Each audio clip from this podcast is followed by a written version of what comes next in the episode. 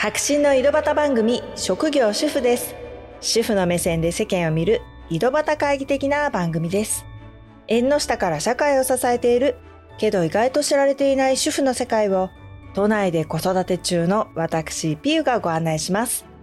主婦の方だけでなく主婦のパートナーの方にもヒントになればというのと主婦が身近にいないという方にも楽しんでもらえたら嬉しいです。私先日ね、髪の毛を結構短く切ったんですね。まあ、そしたらね、まあ、それに気づいた夫が、まあ、第一声として、あ、髪切ったね。コボちゃんみたいだね。って言ったんですよね。はい、皆さん、コボちゃん知ってますか？もう知らないという方はね、ぜひコボちゃんがどんな髪型をしてるか調べてみてください。はい。今回のテーマは、我が家のアニメ遍歴いやもうアニメってね日本の文化日本の代表的な文化の一つですよね。海外の方もそのために日本に来るっていう方がいらしたりするぐらいもうあの大人気の文化だと思うんですけど我が家ねそんなにあれもこれも見てきたっていうわけでは全然ないんですね。むしろね詳しくない一家じゃないかとは思うんですけれども、まあ、そんな我が家がどんなアニメ遍歴をたどってきたか、まあ、それをねちょっと今回、まあ、記録的に、ま、思い出してね過去を思い出してお話ししてみたいと思います。まあねやっぱりまずはアンパンマンいやこれね幼稚園に入る前からもう入った後幼稚園時代もそうなんですけどもうご多分に漏れずですよ。アンパンマンにねハマった時期っていうのがあるんですね。これもアニメも見てたし映画館に見に行ったこともあるんですね。でアンパンマンって親が安心して子供に見せられるっていうのがねこれまずは人気の秘訣かなと思います。下世話卑猥ひね曲がり そういうのがねなくって爽やかでストーリーも分かりやすくって前向きですよね。バイキンマンでさえ愛らしいし本当王道っていう感じですよね。それにこれねなんとかマンっていうキャラクターがすごい豊富なんですよ。調べたらなんとね放送開始から20年で2009年の時点で1768のキャラクターがいてこれギネス認定されてるらしいんですよ。でその後2013年に大図鑑っていうのが発売されたんですけどそこではキャラクターが2200体に増えてるんですね。でそこからもう10年経ちましたけど現在も増え続けてる、まあ、そういうことを書いてるサイトもあったんですね。いやすごい数ですよね。でもねそんな中私が今パッと思いつくっていうとねまずさっきも言ったハーヒフ法のバイキンマンですよね。それから食パンマン様のドキンちゃんですね。それからバタコや こんなこと言ってなかったかな。どうだっけ？のあのジャムおじさんね。ジャムおじさんとか、まあ、含めてねせいぜい10くらいかなと思うんですね。ああれもですね「てんてんどんどんてんどんどん」のあの天丼マン。それくらいなもんなんですけど、まあ、見たらわかるのもあるかな。でもね2200ってちょっと本当に天文学的な数字ですよね。あとねアンパンマンっていうのはね何が秀逸かってその世代のおもちゃとのリンクというかねこうアンパンマンを使ったおもちゃがいろいろ売り出されてるんですよね。だから祖父母からプレゼントをもらったり自分たちでも買ったりとかそういうところでも愛着を広げていくもうそれがねやっぱりこう秀逸だなと思うんですね。で我が家も長男がね幼稚園時代っていうのは海外で暮らしてたっていうこともあってでしかもねこれがちょっと途上国的な国だったから必要なものは日本から持っていかないと現地で手に入れるっていうことができない環境だったんですね。だからもうアンパンマンなんてねもちろん手に入らないしっていうことで、まあ、アンパンマンのね本みたいなおもちゃがあって、まあ、絵がね本にいろいろ書いてあってそれを専用のペンでタッチすると日本語と英語でその絵の単語の音声が流れるみたいな、まあ、そういうグッズをね、まあ、日本から持ってたりしてたんですね。やっぱりね日本語をちゃんと覚えてほしいなっていう、まあ、下心といいますか、まあ、そういう教育的なのもあって選んだおもちゃだったんですけどそういう親の学んでほしいなっていう思う気持ちを刺激するようなねそういうおもちゃも多いのもうまいなと思うんですけどそれから夫がうちで仕事する時っていうのは、まあ、パソコンを使って作業をするんですけど子供たちはねその時期パソコンをカタカタすることがお仕事だと思っててうちにあったアンパンマンの子供用パソコンこれをねカタカタして「お仕事!」って言って遊んでたんですよね。もうその辺りのおもちゃはね全部人にあげちゃって今はないんですけどなんか思い出とともにアンパンマンのおもちゃがあるそういう感じですね。まあそんな風に親しんだアンパンマンなんですけどそれがね子供たち2人ともある時期からねパタッと卒業するんですよ。もうこれ面白いくらいパタッともう興味をなくしちゃうんですよね。幼稚園の年長とかだったかな。ちょっとねもう詳しくは忘れちゃったんですけど小学校に入る時にはねもうすっかり卒業しててで周りの子もそうでしたね。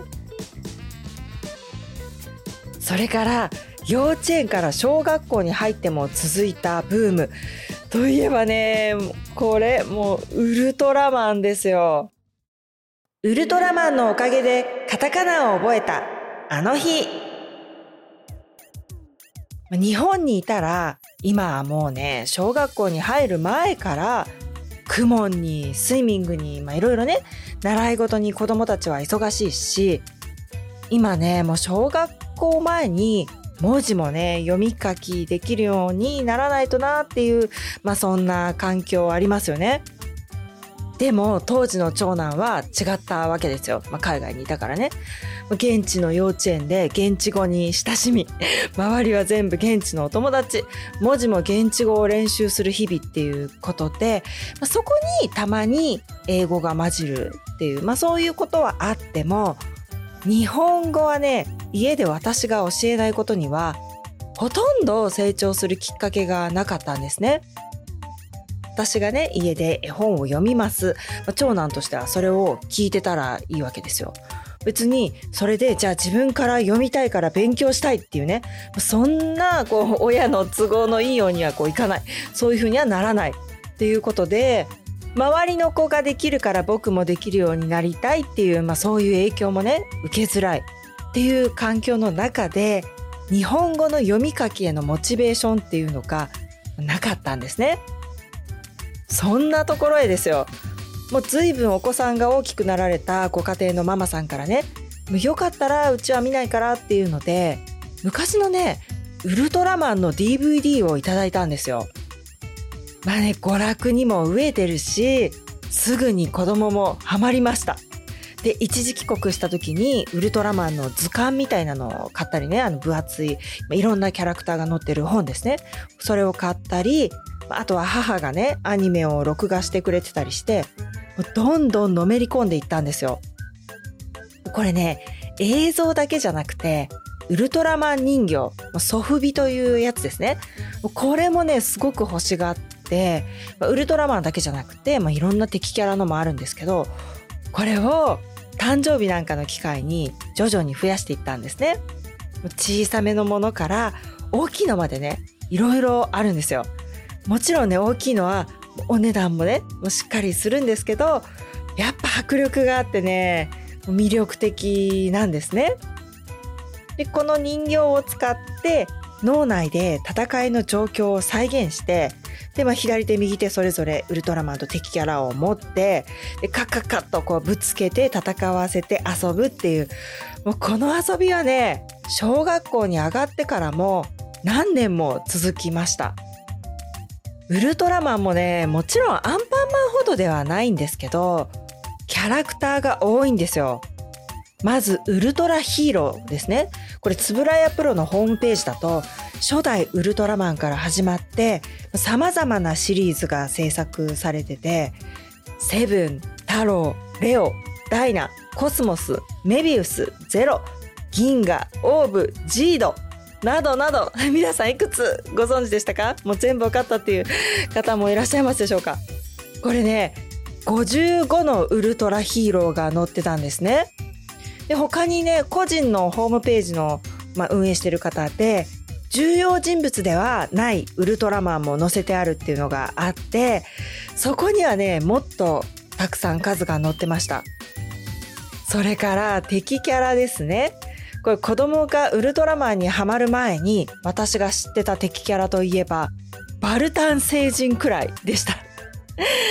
いやー敵キャラもねこれ有名どころもたくさんいるんですよ。例えばレッドキングツインテールエレキングゴモラパンドンキングジョーメトロン星人ピグモンラダベムラー。はい皆さん今いくつお分かりになったでしょうか？これもね私は全然子供と一緒に見るまでは知らなかったんですけど今やねもう本当に耳なじみのあるキャラクターたちですね。でホームページにはなんと197のキャラクターが載ってました。もうこの何年か子供がハマっていた間に私自身もねたくさんのキャラについて知識もできたしでうちにねソフビ人形もまだたくさん取ってあるんですね。なぜかキャラクター一覧にはなかったんですけど赤いてるてる坊主のノーバっていうね可愛いやつもいたりするんですよ。何それっていう方はねちょっと調べてみていただきたいなと思うんですけど。でキャラクター一覧とか戦いの状況とかそういうのがね載ってる図鑑を買ったっていうのをねさっきお話ししたんですけどこれを読みたいがためにうちの子はカタカナを覚えたんですよ。これのおかげでカタカナにすごく興味を持ってありがたいと言いますか本当にねこれがなかったらカタカナ覚えてなかったんじゃないかぐらい本当にねあの小学校入る前にこれのおかげでカタカナを学べたんですね。で結局ウルトラマンはウルトラマンタイガーくらいでね追うのをやめて令和のものはねもう私も子供もわからないんですけどでもね今もねウルトラマンは増え続けてるんですねでねこの後ですねこれはね我が家がちょっと独特っていうのもあるかもしれないんですけどこち亀にハマりにはまっていた時期もあるこちら葛飾区亀有公園前派出所もう一回言いますね。こちら葛飾区亀有公園前派出所。こち亀ですね。もうこれね、ずっとジャンプで連載されてて、アニメにも映画にもなってるっていう、まあ、あれですね。いやこれね、最初は何だったかな実家でこち亀のアニメを見たのが最初かなと思うんですけど、それからね、確か実家の地域では放送されてるけど、東京では見られない。だったか何かで、まあ、実家でね、録画しといてもらったのをせっせと見てるみたいな時期があったんですね。主題歌の歌詞を書き起こしたり、実際にね、亀有に行ったりもしたんですね。亀有って駅を拠点にね、数キロくらい歩いて回ると、点々とね、こち亀のキャラの銅像みたいなのがあちこちにあるんですね。で、どこにその銅像があるかのマップが駅に置いてあって、あ、で、そのマップにはどのキャラがいるかまでは書いてないんですよ。この場所にあるっていうその番号だけが振ってあって、どのキャラかはわかんないから、だから次は誰が出てくるんだろうとかね。はい、駅前の大きかったのに、こんなこんなちっちゃいのあるんだとかね、探しながら歩いてると、亀有のあたりをちょうどいい感じで散歩できるようになってるんですよ。でその途中で食事したり、甘いものも食べたり、もういいお出かけコースっていう感じだったんですね。で公園のね、ベンチに座ってるりょうさんの像があるっていう場所もあって、ベンチにりょうさんの銅像がある、その隣に一緒に座って写真が撮れるようになってるんですよ。まあ普通のベンチだからね。でももうそこにはスポーツ紙を広げて眺めてる、まあ、バンカラ風というか、まあ、おじさんがね座っててちょっと写真撮りたいから一瞬変わってほしいんですけどって、ちょっと言いづらいかなっていう雰囲気のおじさんだったんですけど、まあ、でも勇気を振り絞ってね、行ってみたら、めちゃくちゃ心よく写真を撮らせてくれたとかね。そんな思い出もありますね。それから、長らく、深く深く、我が家で愛されたアニメ。それこそがね、永遠の小学5年生たちの冒険活劇ドラえもん。もう本当にすごいアニメですねドラえもんは。もう大人も子供もいつまでも色あせない。未来の道具を扱っててね現実はもうだいぶ未来に進んできてるわけですよ。でも色あせない。本当に素晴らしいアニメだなと思います。我が家ではねもうここ何年かねもうご飯を食べる時にはドラえもん。長男の受験勉強の合間にはドラえもん。もう最後の最後までほぼほぼ毎日見てました。長い時間が取れる日には映画も見る。そんなねドラえもん漬けの日々だったんですね。もうどのエピソードも大体見尽くして映画なんてもうそれ何回見てんのっていうくらい見ててね。でも飽きずに熱中してて特に長男ですね。もう随分どっぷり沼にはまってましたね。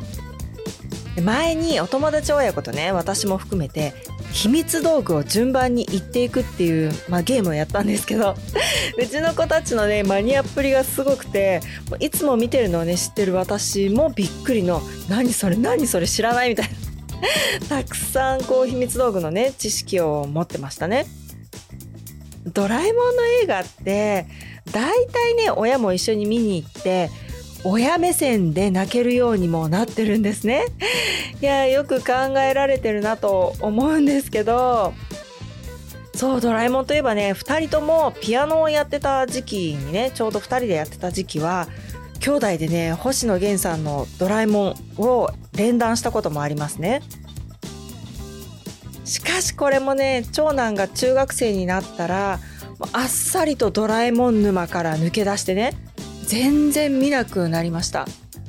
アンパンマンの時もねその日は突然やってきたんですけどね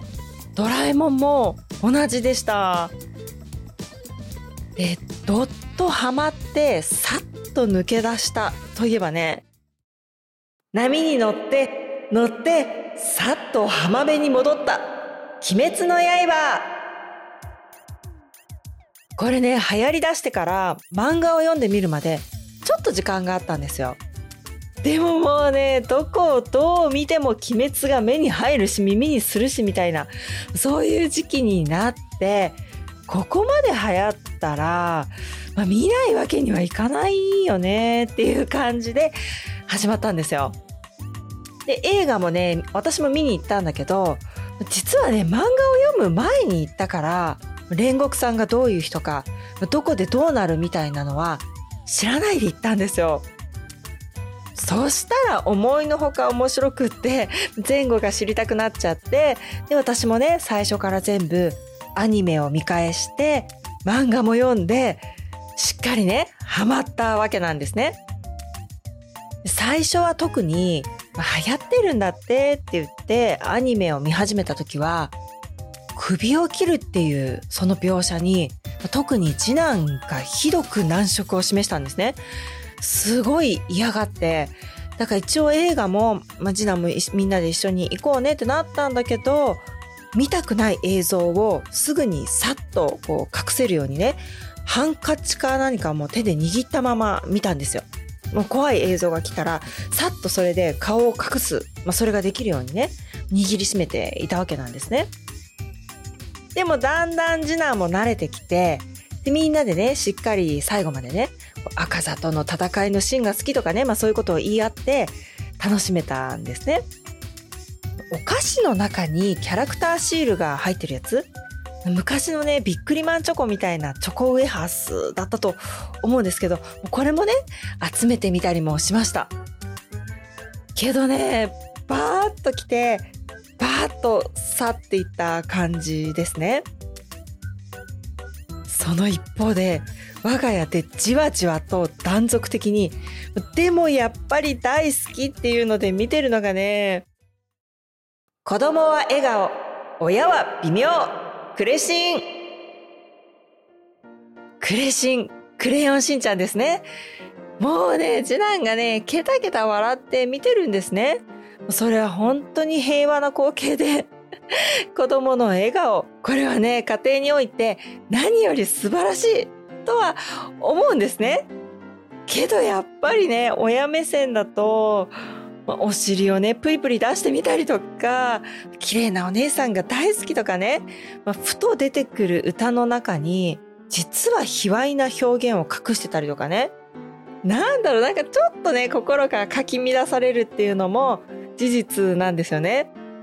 確かに面白いんだけど、いいのかこれ笑えれば何でもいいんだろうかみたいな、こうちょっと葛藤というかね、もやもやが残ったりも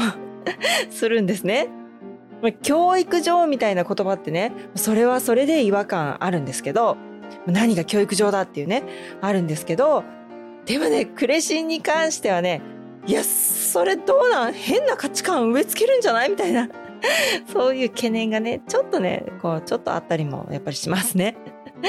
私がね、小さい頃に見てなかったっていうのもあるかもしれないんですけどね。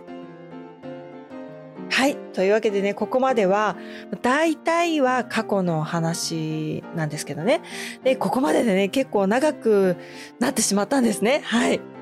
で、現在の話、現在ですけど、最近といってもね、少し前ですね、まあ、見てたのが、スパイファミリーと推しの子ですね。うーん、でもちょっと最近、本当にこの直近のことで言うと、間が少し空きましたよね。それでね、ちょっとこう、熱が冷めてるところもあるんですけどね。夏休み明けにね、学校に行ったら、結構小学校でもね、お友達が、ちょっと推しの子熱が冷めたみたいなね、話をしてる子が他にもいたみたいなんですけど、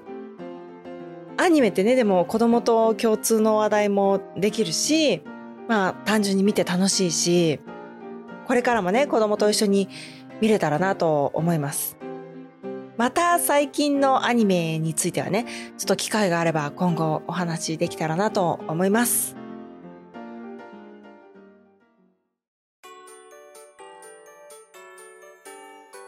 最後まで聞いてくださってどうもありがとうございました。皆さんはどんなアニメがお好きでしょうか？今どんなの見てるとかね、こんなの好きだったとかね、よかったら教えてください。白真の井戸端番組、職業主婦です。もしよかったら番組のフォローボタンを押していただけたらと思います。新しいエピソードが追加されて聞いていただきやすくなりますし、私の励みになります。星の評価もいただけたら嬉しいです。ご意見ご感想などメッセージもフォームやインスタグラムでぜひ送ってください。それではまた